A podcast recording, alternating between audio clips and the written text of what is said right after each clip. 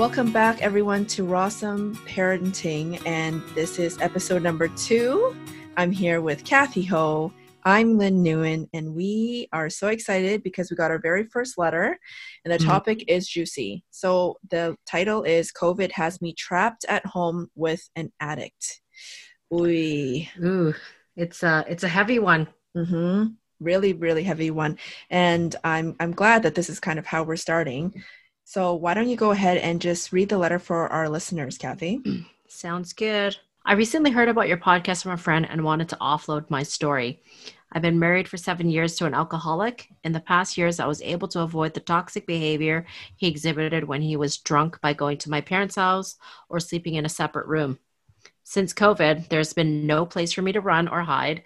Neither of us are working outside of the home. My job allows me to still work remotely, but he's completely out of work at the moment. So he drinks more than ever. And on some days, he gets so blacked out drunk that he doesn't remember picking fights with me over the most ridiculous things. We'll argue and then he'll pass out. When he wakes, he doesn't recall a thing. But I remember every single minute of our fights. It's awful. The worst part of it all is that our 12 year old daughter is there to witness everything. Most of the time, she stays in her bedroom and avoids us. This breaks my heart to know that she may think less of both of us.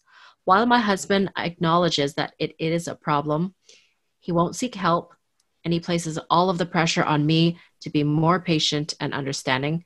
And he denies this affects our daughter at all. It's infuriating. At this rate, I'm so fed up that I'm ready to call it quits. Holy cow. Woo! Yeah, it's a big one. Honestly, first things first, my heart goes out to this woman Mhm. for having the courage to even write a letter like this because it is not easy.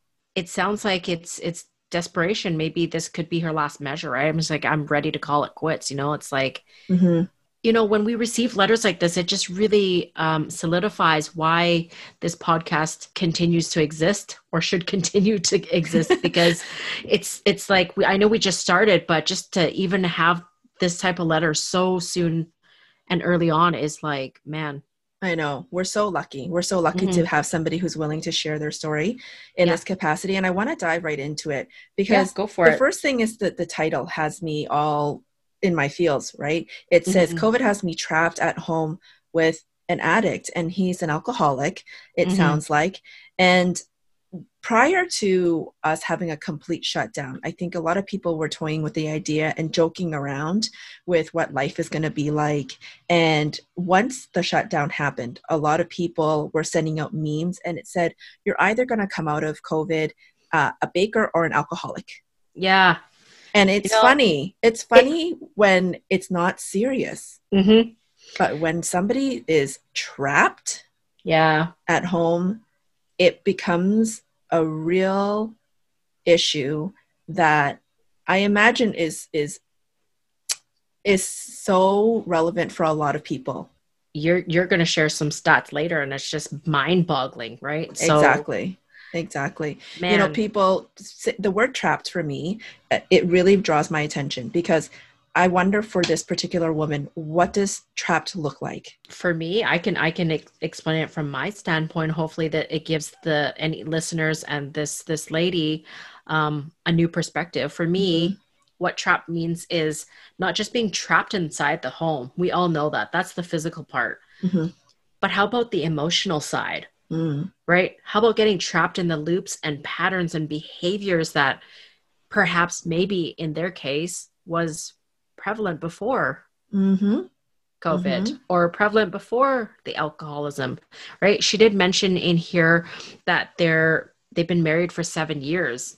What happened to the first 5 years of them being, you know, of their actually of their daughter's life? Like were they having issues when she was 5 5 years old? Was the That's right. alcoholism present when she was 5 years old? did it mhm. just all of a sudden get worse when they got Mhm. married like what there are so many questions to be asked here right so in that sense um the letter is quite vague Mhm. but That's i do fair. hear i do hear the desperation in wanting to reach out because it sounds very like okay it's either going to make it or break it for this woman Mhm. And I know I've been there, I've done that where I felt like I was at the end of my rope. Mm-hmm. And looking back at my situation during COVID, I think what I could I could help her see hopefully is to take a step back. Yeah. Because you, you taught me that. Right. You know, because we don't have control over anybody else except for ourselves. And Mhm. I don't even want this to come across as me blaming her or whatever, but checking yourself is not necessarily making anyone at fault. It's just looking at the situation when things aren't so heated. hmm I agree. And I think when you said earlier, emotional, being emotionally trapped, I Mhm. see this a lot in my practice with clients where people talk about being trapped in a relationship or in a situation and they feel like they have nowhere to go.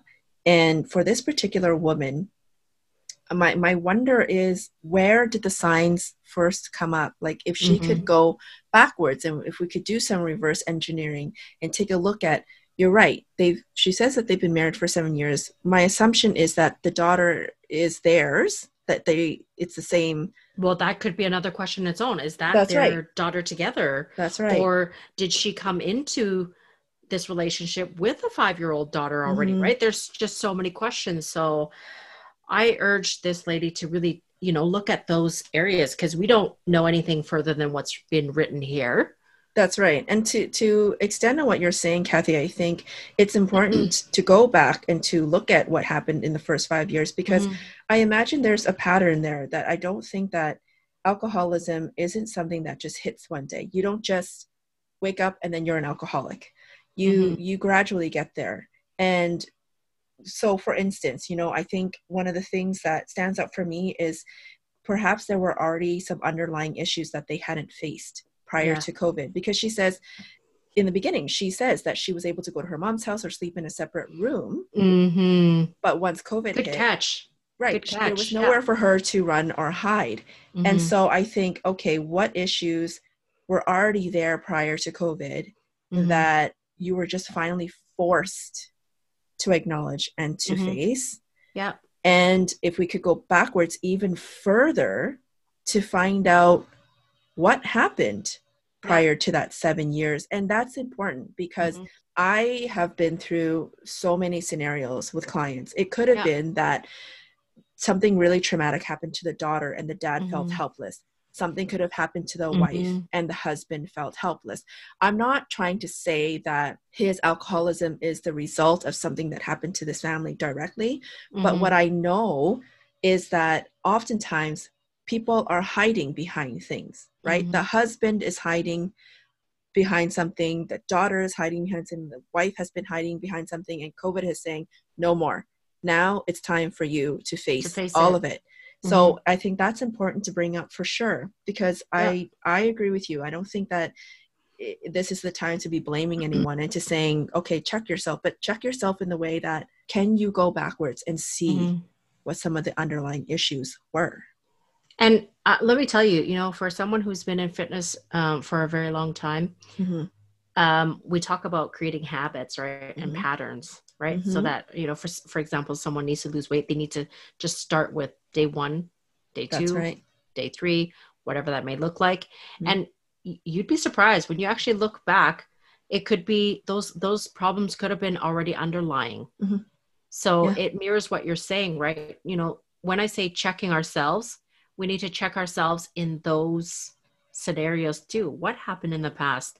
Mhm. Can we recognize certain arguments perhaps where that was a red flag for us that maybe perhaps we just swept under the carpet Mhm. and now they're starting to show up? And the fact that they're even going through this loop, because Mhm. you said the word loop earlier as well, Mhm. they're going through these arguments. He Mhm. doesn't remember, and she's Mhm. left remembering every single Mhm. word or every single moment. And Yeah. that breaks my heart because I know what that's like. I was in a relationship where, you know, my ex would pick fights with me, Yeah. and I have this amazing memory when it comes Yeah. to dialogue. I can remember what people have said to me. And it wasn't any fault of his own and it wasn't on purpose, but he really didn't remember. He just didn't remember. But it's infuriating when you're the one who's there Of course. and you're going through these loops and you're going through these loops Mhm. and you're just like, okay, I hate it. And at the same time, I know, I know that there's a comfort piece for me because as long as you continue to be the guy who hurts me and I continue to be the woman who stands in the way of or stands in my own way and allows myself to Mm-hmm. get hurt, I can keep blaming you and stop looking at myself. Mm-hmm. Mm-hmm. Or th- uh, you know, this this kind of just popped up now that you're saying that it could be maybe he is telling the truth and he is let's just say blacked out and doesn't remember a thing he said the next day. She remembers everything and now she has to process like I need to try to forgive him because I know deep down Oh my God, inside yes. that he actually is telling the truth that he doesn't remember a thing. But it's like you know there's that internal struggle there too. It's like oh my gosh how do i forgive a guy that just said this this this a b c a d and then today he's like all jolly? Hmm hmm that's like for me i don't know about this this woman in this letter here but i tend to hang on to feelings. That's right. That's right. And I think all people do. oh That's that's just innate. People don't remember words, they don't remember visuals, but they'll always have that feeling inside their body. That's the whole basis of trauma. yeah So for this woman, she's just being traumatized over and over and over again. And I imagine there's a piece on the husband's end too. But Mhm. if we're if we're if we're talking in her scenario and we want to be helpful to this woman, my thing would Mhm. be to say, what kind of areas are you putting yourself in so that you can help yourself and bring it back to yourself, right? because Mhm. there's because she continuously she's continuing to project in this letter where she says my i i wonder what my 12 year old daughter's going to think of me Yes. That part, I feel like I can honestly say that part doesn't matter because that's a story she's creating. She's asking herself what her daughter's thinking Mhm. instead of just asking her daughter what she's thinking, Mhm. right? Don't create that anxiety. And I'm able to recognize this because I have an anxious brain and my Mhm. mind tends to go there. So when you pointed that out and I also read it, I'm like, oh no, that's not a good place to go to. So when I Mhm. say check yourself, maybe don't ask yourself those questions there. Ask your daughter these questions because A, it w- will allow her to feel like she has a pl- place in this home, that she Mhm. has a voice in this home, Mhm. you know, a- and I think that's what's more important here.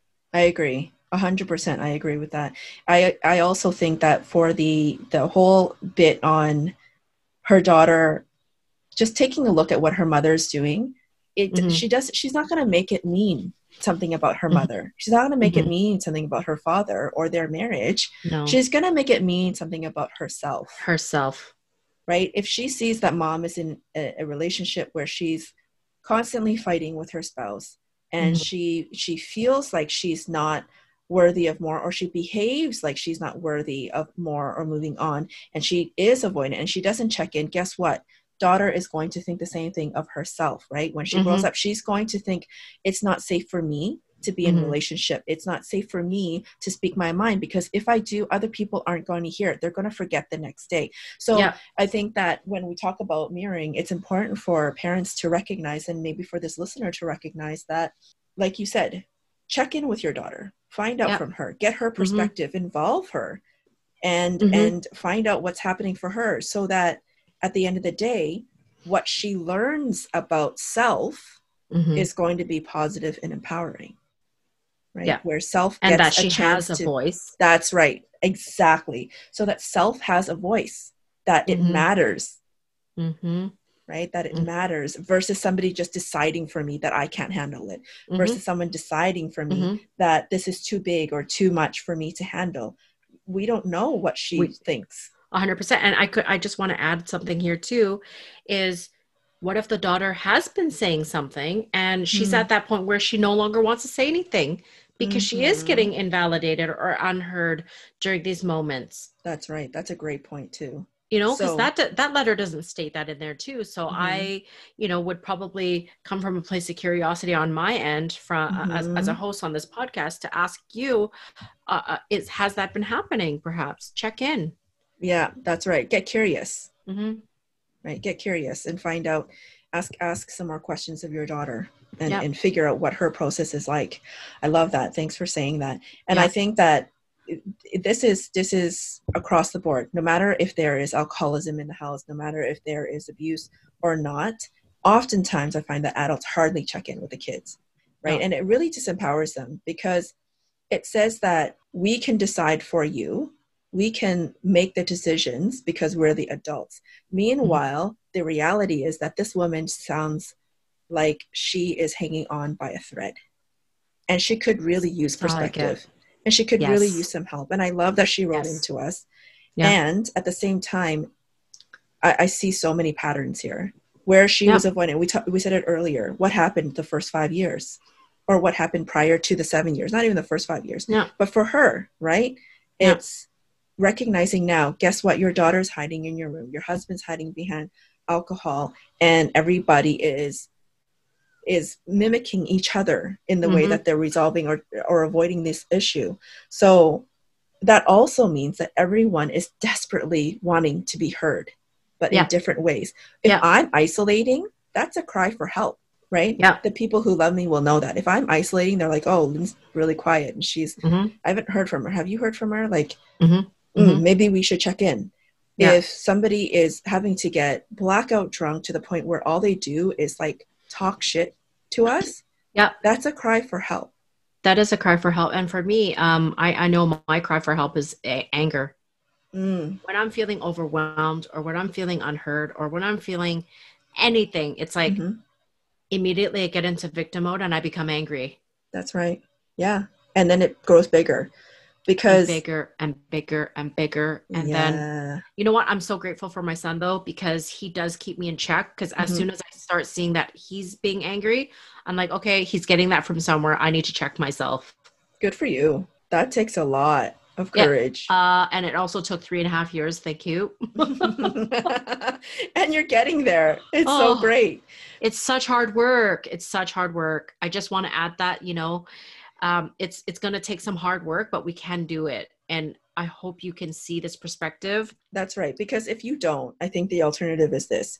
You can you can just leave it and you can continue to run through these loops and these patterns. You can continue to not create space for the other family members to be heard yeah. and not insist yeah. that you speak what it is that you're feeling when before even alcoholism strikes because and you can continue to do that. You can continue to do what you've been doing mm-hmm. but the problem gets bigger. And in fact earlier you said that i had a statistic to share.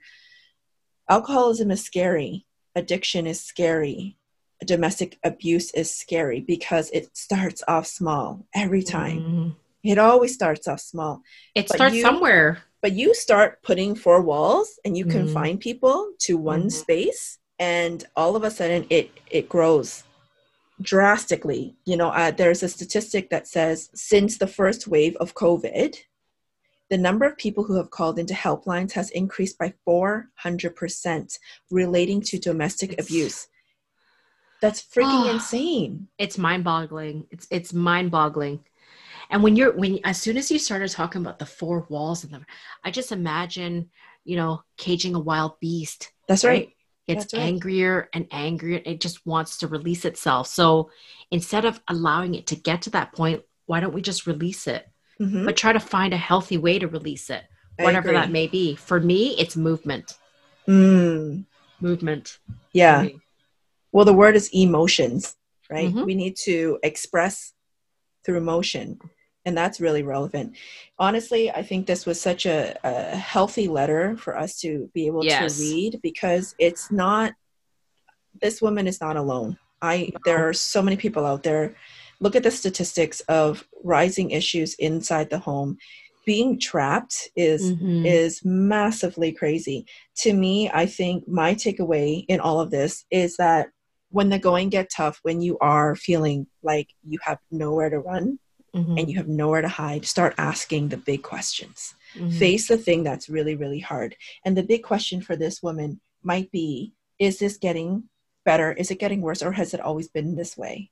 Mm-hmm. And knowing that this is not easy. This is one of the most difficult things that you'll ever have to deal with having a husband and a child and feeling alone, right? Mm-hmm. But ask yourself, what, what are you really quitting? Because at the end, she says, I'm ready to quit. What are you quitting exactly? Are you quitting the habit? Of letting yourself sit in loops and perpetual behavior. Like me. Or are you what are you doing? Are you doing this as a way to win and to create a win-lose situation? Because what are you winning winning in the end right? Mm-hmm. have you truly worked at looking at yourself and being really honest about what your role is in this entire situation? And i'm not saying that you're you created the alcoholism. I'm not saying that and i'm not saying that you're deserving of what you're going through. I'm not saying that. I'm saying what is your role for the perpetual behavior? How yeah. do we start asking ourselves questions like this? So i that would be my takeaway on on everything mm-hmm. here. What's your takeaway? Well my biggest takeaway as i said and mentioned earlier is really checking in with yourself checking mm. in with yourself it really doesn't matter what anyone else thinks at the end of the day it doesn't matter it's what you think about yourself how you can stop yourself from going down those rabbit holes of creating stories in your brain and actually getting curious mm-hmm. Mm-hmm. getting curious so i guess two takeaways was check in and get curious so I, I again i urge any of you guys you know this was a heavy letter and if you have a heavy letter go for it. We're going to dive into it like we did today. So thank you so much for tuning in with lynn and i today. And uh, until next time when we read our next letter remember that parenting is raw it's awesome it's rawsome. Bye. Bye